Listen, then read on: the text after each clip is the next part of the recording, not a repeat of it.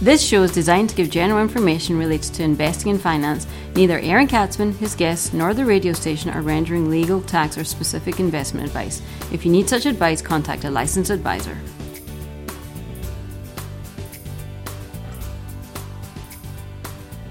And welcome to the Aaron Katsman Show. I'm your host, Aaron Katsman. We're here to speak to you about your life, your money, and your investments. If you've got any questions or comments, feel free to email me at Aaron, A A R O N, at lighthouse with an L, lighthousecapital.co.il. That's Aaron, lighthousecapital.co.il. You can check me out on the web at www.aaronkatsman.com. That's www.aaronkatsman.com.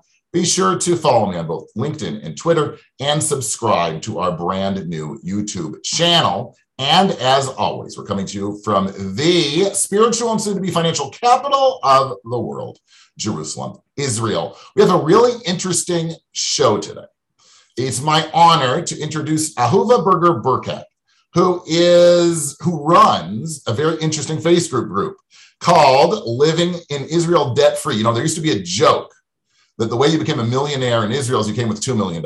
Okay. That joke, we blew that away, right? Startup Nation and everything else completely blown that away. But still, um, this is a really, really needed topic. And I'd like to introduce Ahuvah to the show. Welcome. Hi, everybody. So let's just jump right in. Can you tell, first of all, tell us a little bit about yourself and how you got to this uh, Facebook group, and then we'll get into the sort of the nitty gritty. Okay. So I'll give a little bit of background. I am the kind of person who spends all the money that was in her pocket, even before I made Aliyah, after I made Aliyah. And it was a big fear of mine when I made Aliyah that I would have money in the bank to live off of uh, and to, to afford my lifestyle. And when I spent years in high tech, so I was making enough money not to actually pay attention to my bank account, but enough to stay within, live within my means. Um, and when I got married to my husband, he's a numbers guy. And the first thing he did was say to me, We got to live within a budget. And I said to him, if you use the word budget, I will divorce you. I will spend my money as I see fit. And if you tell me not to spend money, then obviously I'm going to go in the other direction and I'm going to spend everything.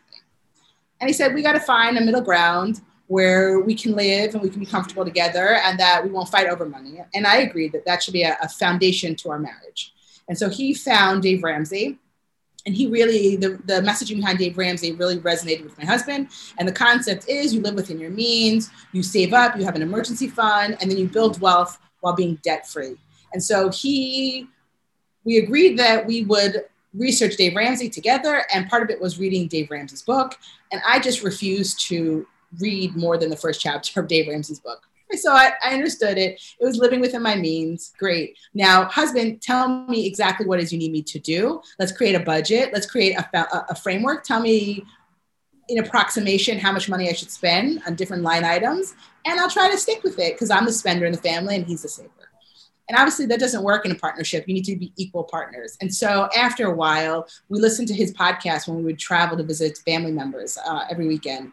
And that helped me understand and hear the stories of other people who were living within their means, who were getting out of debt, and who were reaching their goals, their big goals, like owning their whole their house outright or being able to start a business that was really important to them. They didn't need the income in order to start to launch their business. So it gave me a framework of being like, okay, that's comfortable. I could work with my partner to do this.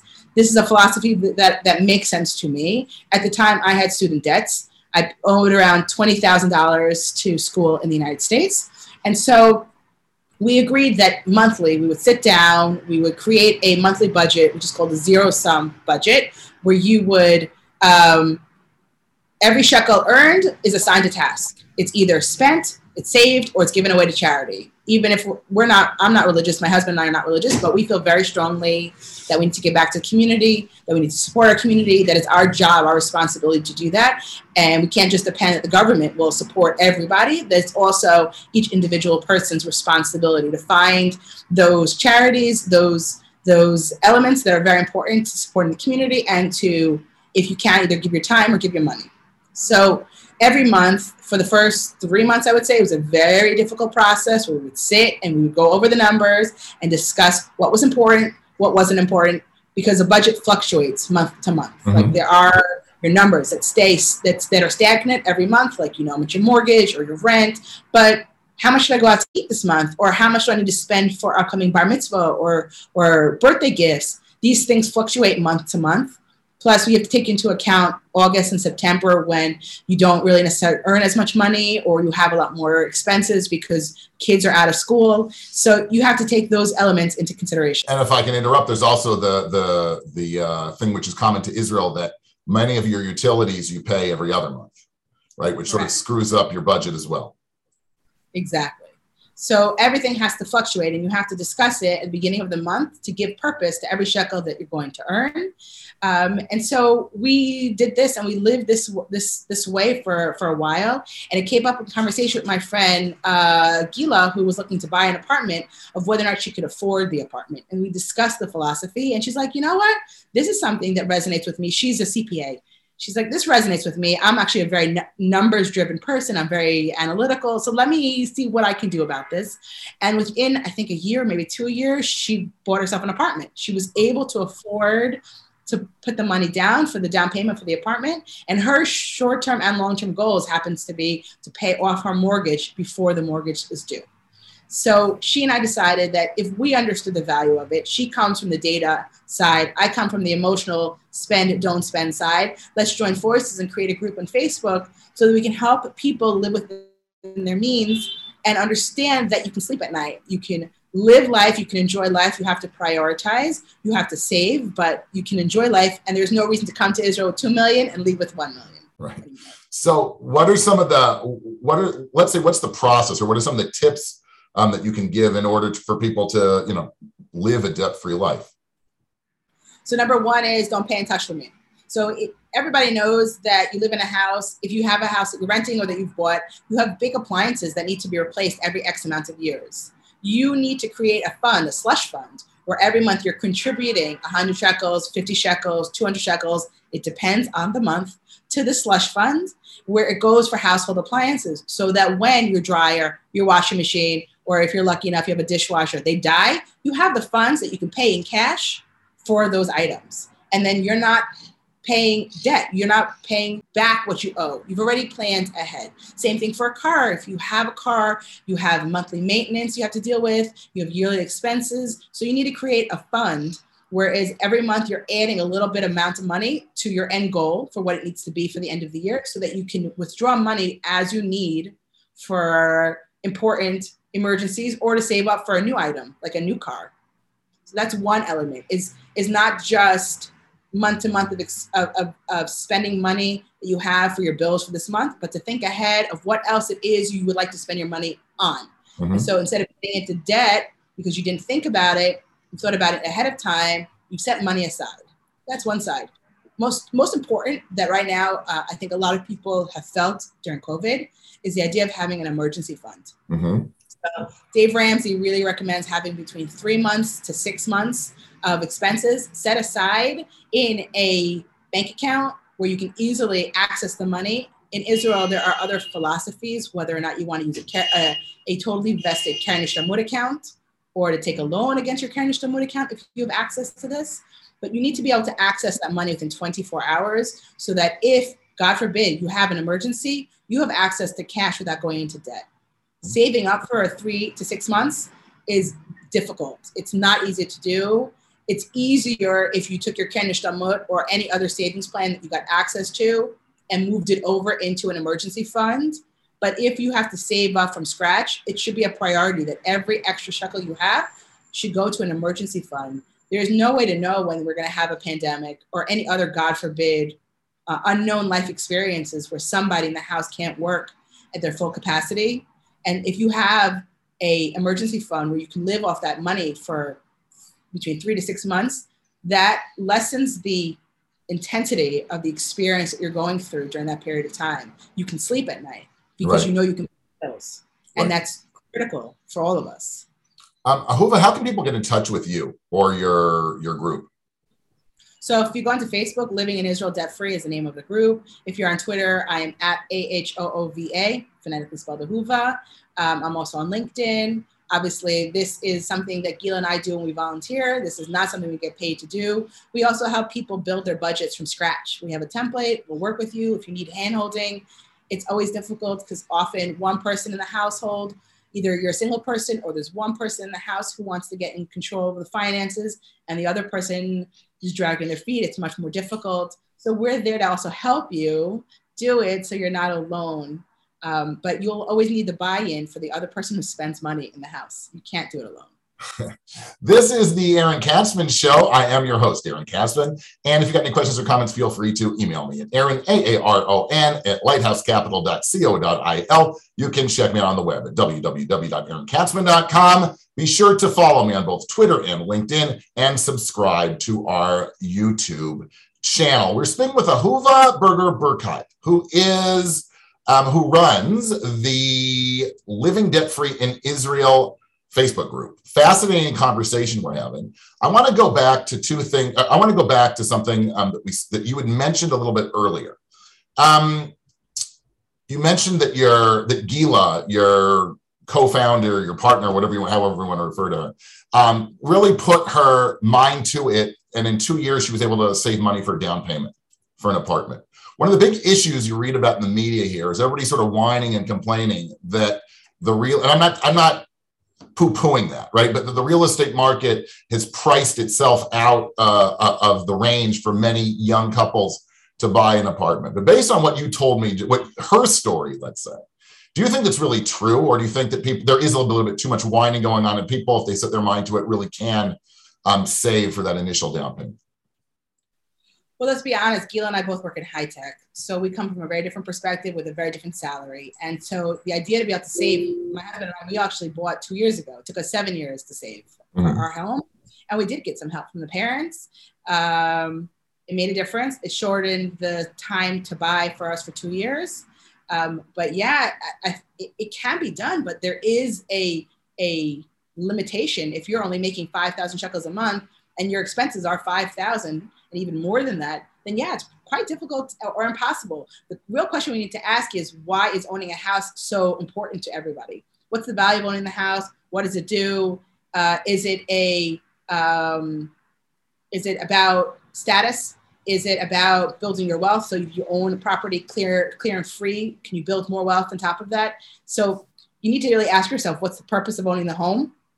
And then you have to go after that goal. And like anything in life you need to take the time. You have to plan ahead and you have to build those uh, those building blocks. Gila had already decided she was she was saving for it. She just didn't know she had the capital to do it. She didn't know if she had the confidence to buy it now as a single home and to pay off the mortgage more quickly because she was buying it at an older age.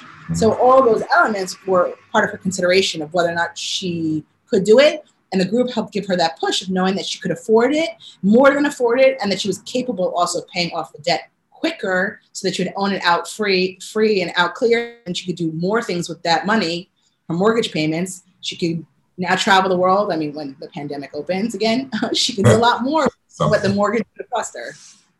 Okay. Um, people who know me, ask my kids. I, I, I sort of make my older kids listen to to Dave Ramsey. Um, I'm sort of a fan of Dave Ramsey. I, oh, he's always in the background in the afternoon when I at work. Usually, I listen to his uh, the, the previous day's podcast. Um, I know there are people. A lot of people complain about him. I, for the most part, think that that what he what he preaches is is spot on. My issue is that um, it's easy when you're living in Peoria, right? If you ever watch him and he's got his debt free screams, it's always people who who are generally they're married, but they might not have any kids. They might have one kid. They might have a dog, right? Living in Israel, right? The question is when you, where, you know, most, the majority of, uh, of couples have multiple children. Um, do you think that, you know, do you think that his um, process, his method still holds true and can be accomplished, let's say? I agree, I think that uh, almost an entire philosophy can be accomplished, except for the idea of taking a 10 year mortgage in Israel. I don't think that that is possible for most people.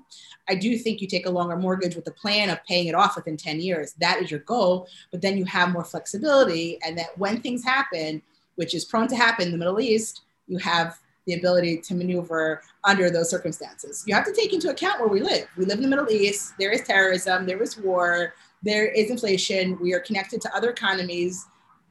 Uh, and I'm not an economist and I'm not a math person and I just don't like taking, I'm, I'm risk adverse. So I like to take that into account. So when we bought our place, our goal is 10 years, pay it off, but I have the flexibility not to be bound by that because we took a longer longer mortgage. So the elements, but the, the philosophy of living within your means, absolutely doable. The idea of not having debt, absolutely doable. The idea that you could build wealth by owning property, because that's his first tenet of, of building wealth once you own your own house, is to then buy more property, is absolutely doable. But it's not something that's to be done in your early 30s. It's not even something that's to be done in your early 40s. It might only be done, and you might only be able to build your wealth in your mid 50s or later. Um, Dave's Dave's philosophy doesn't even talk about the idea of how to build your wealth the way in which we can in Israel, and and specifically with like our Keren Hishtalmut options that we have as a freelancer or as an employee, that I think is under discussed across the board, especially with new olim and even people who've been here for a while. How do you utilize that? What's the best way to utilize that? And also the tax implications that we deal with if you are a citizen of the United States and also a citizen of Israel. Our capabilities to invest is very problematic. Excuse me. Do you, are you married to an Israeli? Are your assets fully in both each other's names or is it separated? These are also conversations that Dave is Dave really believes everything should be equally in everybody's names. But from a tax perspective in Israel, that's not always the best idea. And your accountant can tell you what's better, what's worse, uh, what's more risky, what's less risky to do, and what you're more comfortable with. But you know, we are not married in the United States. We're only married in Israel. And so my husband can leave his Keren Hishtalmut growing uh, close for 30 years, and we will have a tremendous amount of money available to us after those 20 years. Whereas my Keren Hishtalmut, when it's fully vested, has to come out. Otherwise, I'll get taxed on all of the uh, money, according to what my accountant told me. And each accountant is different. Right. So it's complicated. It's not simple. Right. Ahuvah, thank you very much. It's been great.